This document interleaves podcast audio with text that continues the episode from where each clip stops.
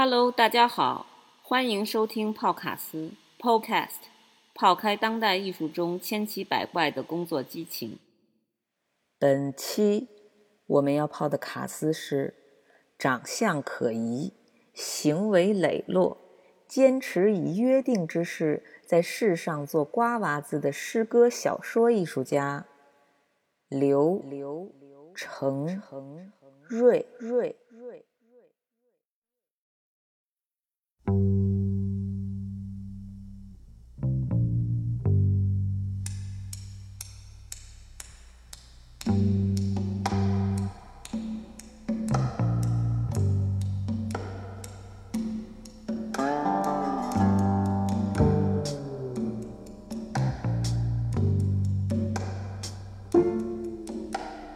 下一个十年，再见，再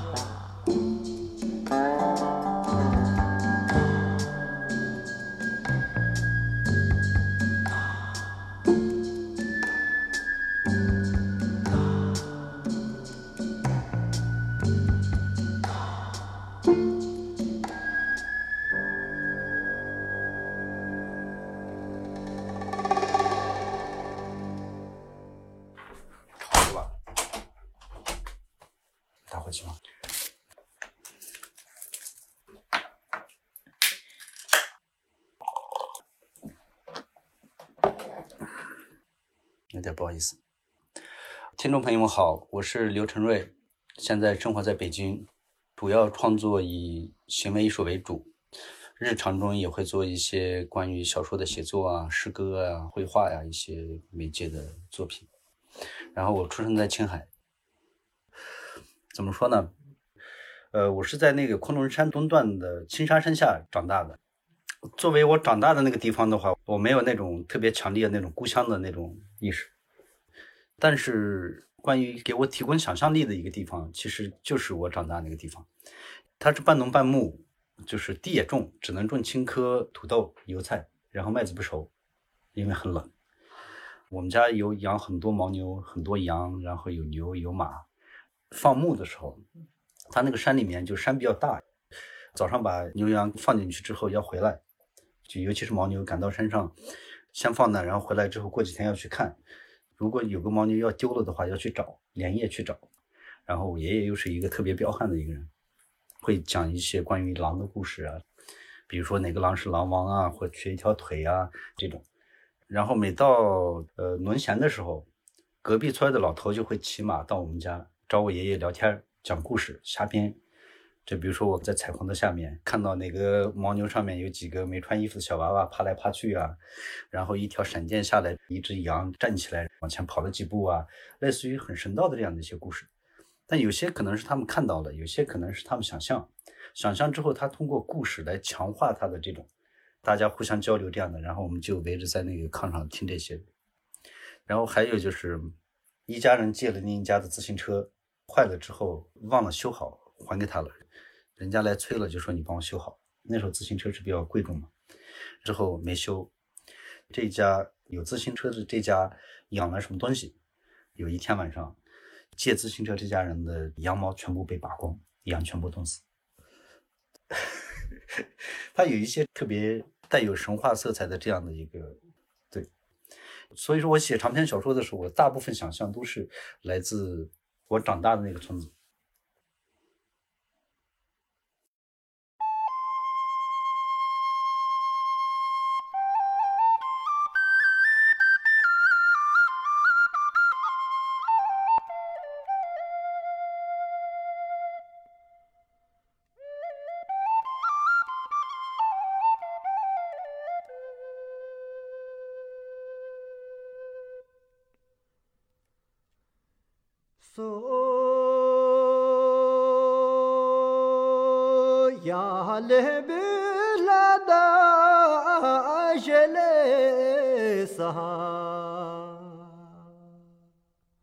Ya le be la da la chu di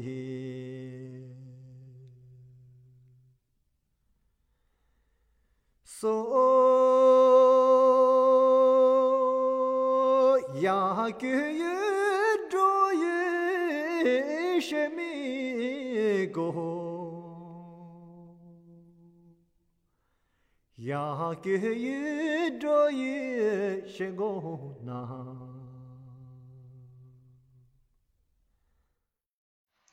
而我们村子的旁边是一个全藏村，全藏就是全藏族。小孩之间互相玩的时候，就是射箭比赛，就是我们村子小孩啊会举行盛大的请神仪式。呃，山上不是有阿伯嘛，供神的地方，尾上那个桑，我弟举起那个剑啊什么的，然后小孩跪一院子念经，念平安经，就是我们要赢，你知道吗？当我们到那个藏族村子里发现。就是我们射箭很厉害之后啊，他们喇嘛都会介入，就会揍我们，因为会影响到他们的那种荣誉，就是特别惨烈打架。我们有些同学就是这种互殴中死掉的，被打死的。他是比较残酷的一个那种氛围，又相对比较浪漫。就比如说，呃，我爷爷以前是个无神论者，但后来晚年他一直在念经。我现在想的话，应该是密宗。他给我们讲过故事，就是说，他们一般是骑马，都会有特别漂亮的马鞍子，酒红碎碎小铃铛那种，骑着马去拜访朋友，住在朋友家。他那个朋友就是有点像那种可能萨满类似这种吧，我们那叫法拉。然后就是屋子里有很多铃铛，我爷爷告诉他，他不信神鬼这些不信，他就把门窗全关上，然后念了什么或者怎么样之后，屋子里所有铃铛都开始响。这是我爷亲口讲的，对。然后还有就是，我家的再往上走走半截，有个巨大的恶伯，被那个班禅定义为大光明顶。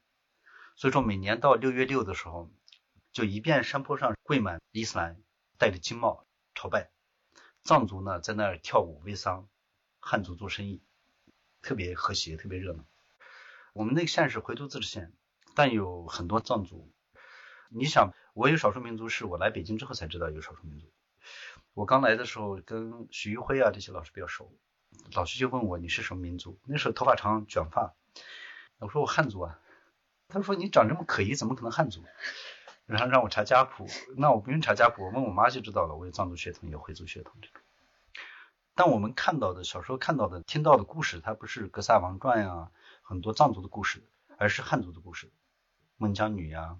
济公啊，《隋唐演义》的那个程咬金啊，薛家军啊，这些，就说是经历了很多融合。而我们一直查家谱的话，其实是南京人。他被流放到那个地方之后，就开始通婚，慢慢的这种那种，包括我们的方言里面有些可能是跟江苏南京那些方言有点像。嗯，就很奇怪，我们那都有那种什么被外星人附体啊什么的这种，突然就开始又会英语，然后又会普通话，又会藏语。我的天哪，这是对，很真实的，他就会真有这样的事儿吗？就会英语了，他就三种语言。最后他走的时候，他就说他要走了，几天之后有人会来找你。他说他是信号，用藏语翻译过来，信号，另一个星球的信号。然后那个人说这可能是外星人。对，就是你不信吧，它真实存在；你信吧，它就很奇怪。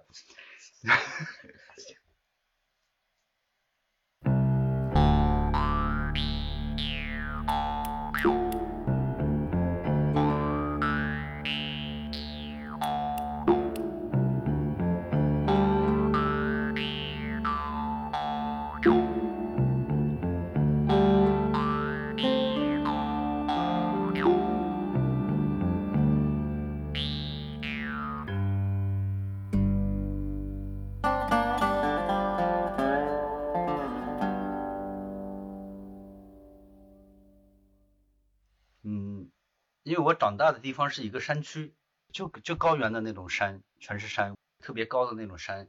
就到虫草季，老师会带我们去山上挖虫草。比如说你挖了八根，交给学校两根，其他你自己的。然后女老师穿着高跟鞋、健美裤，那个山上很多小脚印儿，我现在还记得。嗯，然后比如说我们呃默写字的时候没有粉笔，就我们那有玉石沟，产玉的地方，软玉一种。就去挖那个玉，用这个玉写字嘛，在那个水泥地上默写字。像我们小学一年级的时候，没多少学生，一个教室，一组是一年级，二组是二年级，三组三年级，四组四年级，四个年级全在一个教室里面。然后老师讲完一年级的，讲二年级的，讲二年级的，讲三年级的。嗯，怎么说呢？因为我支教的时候是零五年到零六年，正常支教是两年，我干了一年就跑北京来了。零六年来北京，零五年去支教。支教那一年我还是有意的没用手机啊，没用任何这种电子设备，就想完全在草原上待着。但那一年写了好多东西，也看了好多书，包括佛经啊，包括什么优瑟纳的好多书，包括福柯啊这些，那时候看的。就十年成为作品，它更应该说就是艺术作为方法出现在艺术里面，它是一个约定的一个故事。这些一百八十二个孩子是我当时的学生，我本来带四个班，一年级到四年级。但我选了跟一年级、二年级的建立约定，因为我当时算的时间，就是十年的时候，正好他们高二、高三，我能找见他们。然后以十年为周期，一直往后延到就是老了之后，就反正生命结束嘛。这些孩子整个这种成长，他对我有影响，就是可能会互相塑造彼此的这样的一种生命经历。这个我当时就想的比较成熟。你包括遗土也是特别延续性的一个作品。正常来说，一个行为艺术。做一次，大家都不再重复了。但我觉得像遗土这样的作品，我老了之后还在做这个的时候，它整个感觉或者整个给人的传达的那种精神气质都完全不一样。其实好多这种意象的一些东西，其实还是来自于阅读。对，所以说它有些就比较长线，像十年呀、遗土啊这些是能延续一生的一个作品。但三个男孩那个作品，就我的三个朋友，就为这个作品，其实我们也付出了比较大的一些代价。但他们三个其实现在都过得挺好。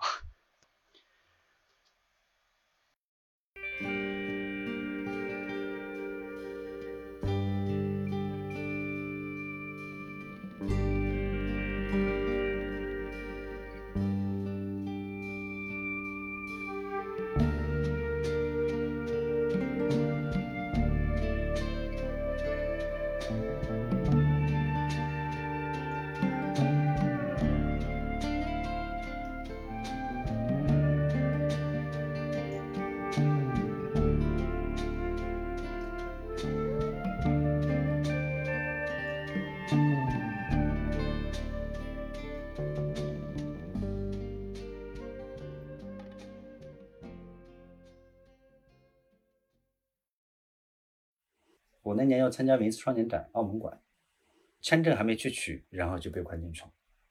但我挺感谢那半年，其实做了好多作品，写了将近十几万字的一个东西，然后带出来，在里面你能感受到很多人的那种特别真实的苦难，而艺术家是有特权的。但我很少想起来，因为已经十十多年过去了，但他对我的影响就是。就有个下沉空间在我们的现实生活当中一直在，就哪怕我在街上很自由，但我能感受到另一些人在一个房子里面每天都在值班，灯二十四小时一直开着的，就还是有一个像托斯托耶夫斯基的那样的一个世界跟我们并置的同时存在，所以说这也有可能是我的很多作品要带有一些苦难意识，包括我的很多诗性的作品也是带有很大的类似于比较痛感呀或者这样的一些背景的原因。我没法完全做一个特别轻松的一个东西，因为其实我知道有这样一个现实并置的存在的，而且在里面的时候还有一个比较好的一个东西什么呢？就是秩序。又因为其实已经到了自由的边际，就没有人身自由嘛。你通过这些秩序，你能找到非常特殊的一种自由，而且非常轻盈。包括在里面捡到一根羽毛啊，包括有鱼有悄悄的塞半瓶可乐啊。然后你把那个可乐分好几天，一天一口，每次喝的时候完全不像是在喝可乐，他在喝好像是另外一种东西。就比如说你在刚进去不久的时候，牢头知道你是艺术家，在你的那个菜汤里撒点方便面调料，他那感觉不是撒点调料，而是给你颁发了一个荣誉。他有一些非常特殊的这样的一些东西，而且他绝对是开阔的，他不是那种特别苦难的，在那个瞬间他不是苦难的，特别开阔。怎么说呢？我零七零八年只要做作品我就想裸体，不知道为什么就想脱光。我在北京第一次抓就是因为公共场所裸奔，在哪儿？迷笛音乐节，零七年的。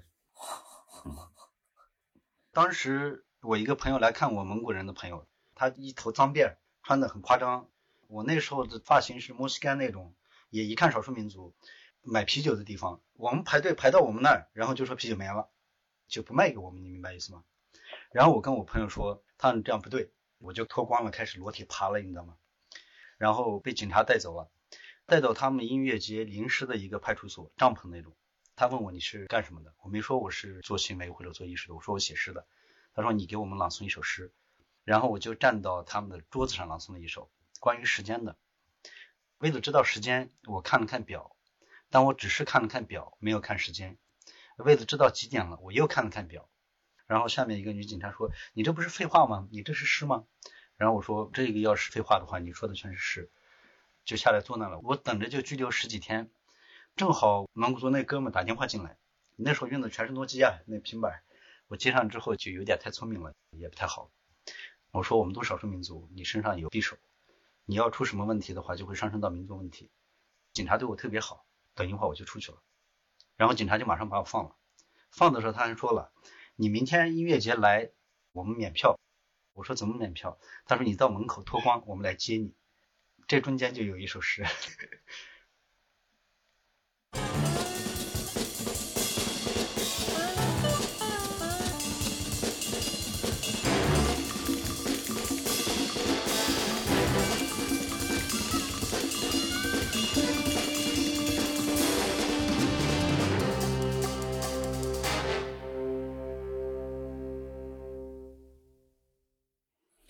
其实我可能不是很关心土地的这种东西，包括我用江啊、河啊，我觉得它是关于自由的一种东西。就比如说，你想拥有一条河，你不能把河做一个水闸，然后变成水库，就得让它流淌，然后遇热成气，遇冷成冰，就比较自然的一种状态。但它又是能能给予生命嘛，有水嘛，这样的一种意象。它不是关于土地的。我现在可能没有特别强的那种故乡的意识，没有。真正想到故乡的时候，我首先想到的可能是它青海那个土地，它本身是一个流放者的一个地方，就是古代流放犯人的地方。然后聊一下那个仪式感，因为仪式感，我觉得跟宗教没什么关系啊，它其实是经验。因为我做过大量的行为现场，你在行为现场如果没有一定的仪式感的时候，它整个你的五官，包括你的身体，不会很客观，它会带有情绪，带有很多东西之后。它艺术会很虚弱，所以说你在行为现场的时候，如果不具有一定的仪式感，不管是色彩、空间这些东西，你很难把时空连接在一起。你包括一龙红日穿那个锁骨，我最怕的不是说我身体会有什么问题，因为身体它有自己的意志。就比如说这活我能干，他身体会给你一个暗示，这事情能干。我唯一担心的是穿孔的这个人不够狠，万一他穿一个，另一个不穿，很多人来看，我觉得不太好意思。因为展览它毕竟有很多成本，不是我的成本，是别人的成本。其实我的土地做一个展览的土地，它不是我想象中土地，它基于很多的成本，比如说墙面的成本、灯光的成本、人力的成本。所以说，为什么一龙魂日的下半部分我要销售那个石头，其实是更接近城市的土地交易，它有一个完整的一个东西，而不是我是一个神话中的一个人住在太阳上的人，然后做的一个这样的一个事情。其实我是希望人跟人之间有一些联系，而这个联系有物证，就比如十年我会给他们留下照片，照片后面让他们自己写上十年后我不会忘记，因为他们一年级、二年级，我怕他们忘掉，所以说有这样一个物证的时候，会不停的强调有这样一个约定存在。春天进行曲也是，我邮出去将近两千多首诗。啊，你看我又有一个新疆的订单，叫阿卜都。热依木买了我一个公众号上的诗，就公众号的那个页面，一元底价，大家可以关注我公众号 D O N O D O，只要你想读，你就到我公众号去读，我每天更新一首，把逼格撕大。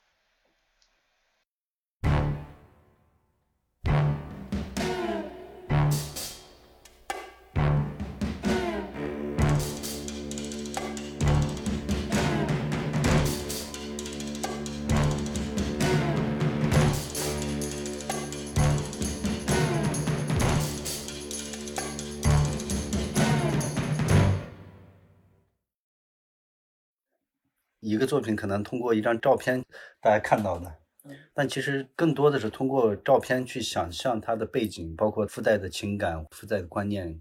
就像那个两条河，跟我建立这个约定的那个朋友，就是在里面认识的。他一直想当作家，他崇拜路遥，路遥呢就是当煤矿工人之类的。所以说他高中就辍学之后去当煤矿工人，然后他觉得写作不是那么一回事儿，觉得精力不够，然后又去当保安、当跑堂，当了好多职业。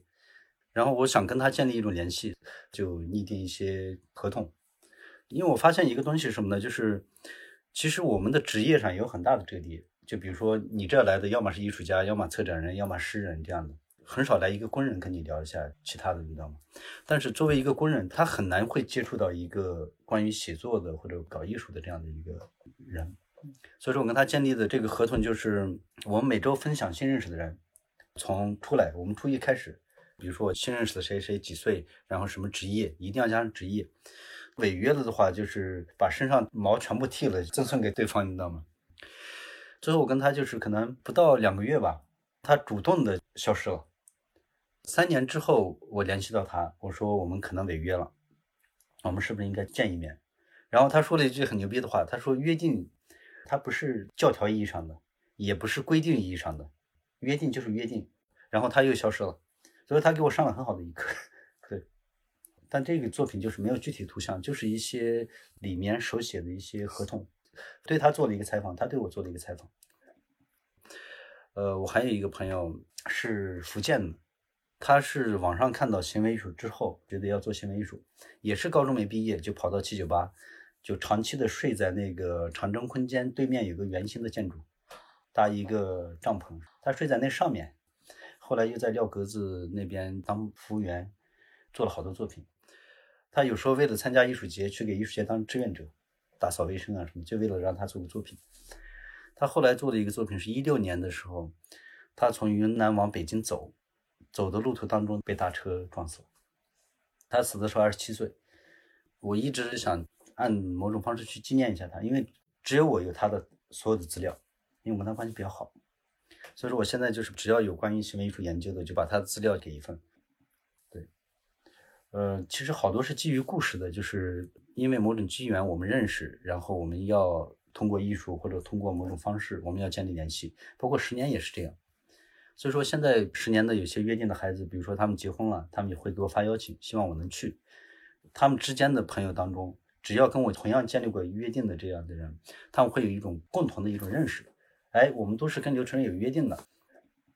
呃，我回青海也是，回青海我会打破了那种每十年必须见一面的这种。就比如说我去了，我会约他们，你们有没有时间？有没有时间？我们见个面，吃个饭，喝个酒。他们现在也是二十五六、二十七八，对，有些已经有孩子，也有去世的。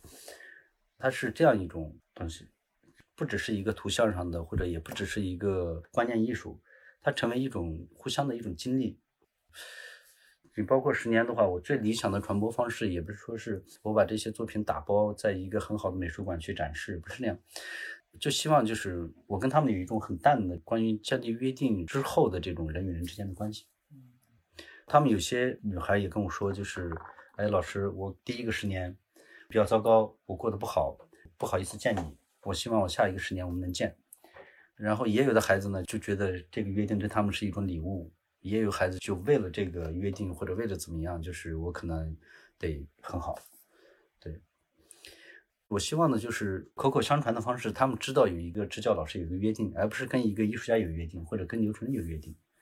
所以说是基于一个故事，基于一个比较长久的关于记忆的一个东西，就像写了一本小说，可能这小说哎一开始不是很火，但突然有一天被某个人翻到，然后一直这样传播这种。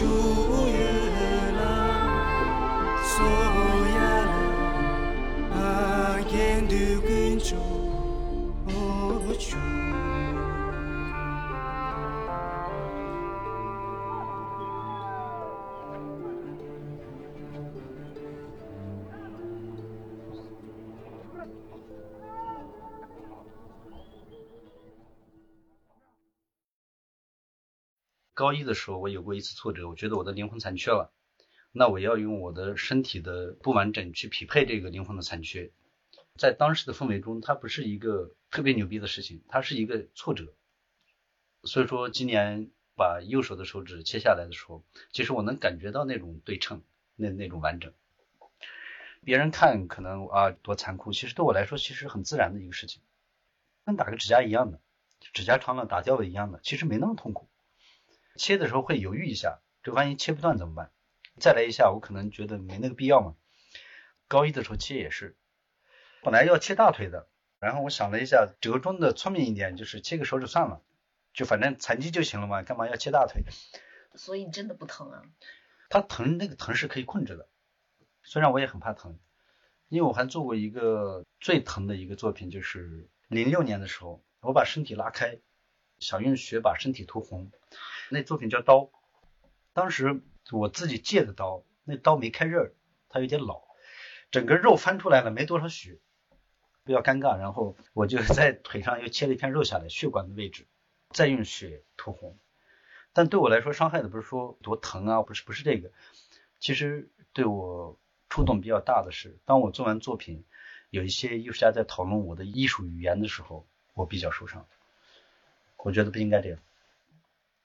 哎，那你方便说一下你那个高一的那个你要切大腿的那个挫折到底是什么样的一个挫折吗？打架。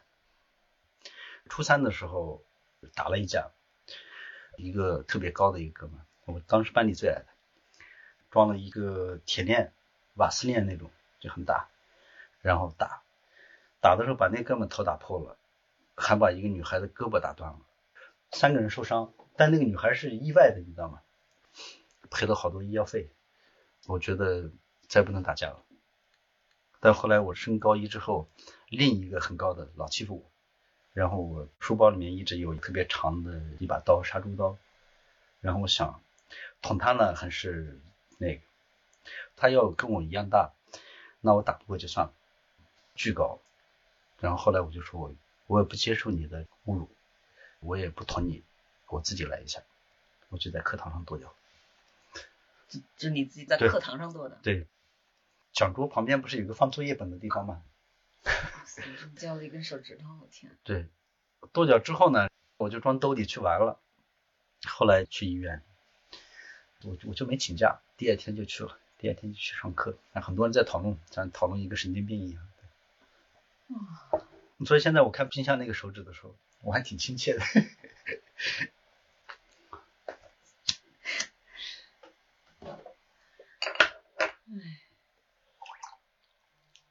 我再问一个问题啊，你不是之前叫瓜子吗？啊，那个是我，我以前用这个当艺名，在一些论坛、摇滚论坛那些里面发诗。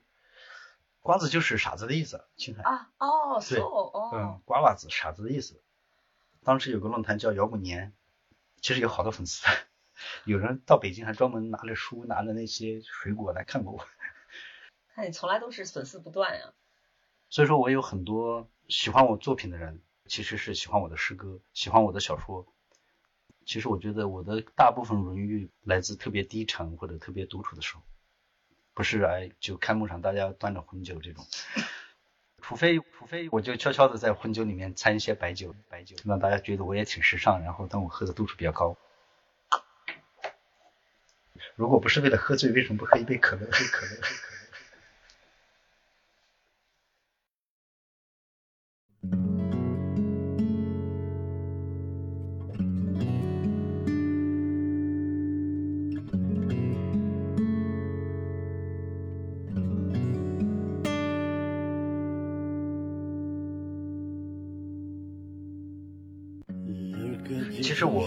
年认识好多艺术家，而且不只是圈子里的，各种层次的艺术家。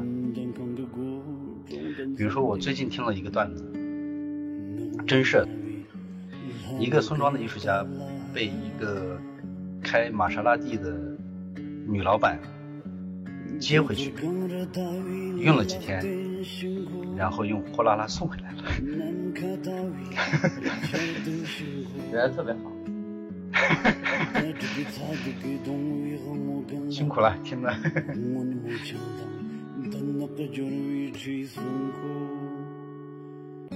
疫情早点过去嘛，解封，大家可以自由走动。哎，好，我干一杯啊！早日能相见。拜拜拜拜拜拜拜拜拜拜。还没念诗。啊，诗对啊。我念一个我的公众号发的啊，呃，四月十七号发的，这是最近写的。火焰不再是象征了，只是火焰在黑夜中燃烧。肉串不再是肉，只是肉串在黑夜中成为食物。人也不再是人类，只是动物，在黑夜中吃肉，比较短。完。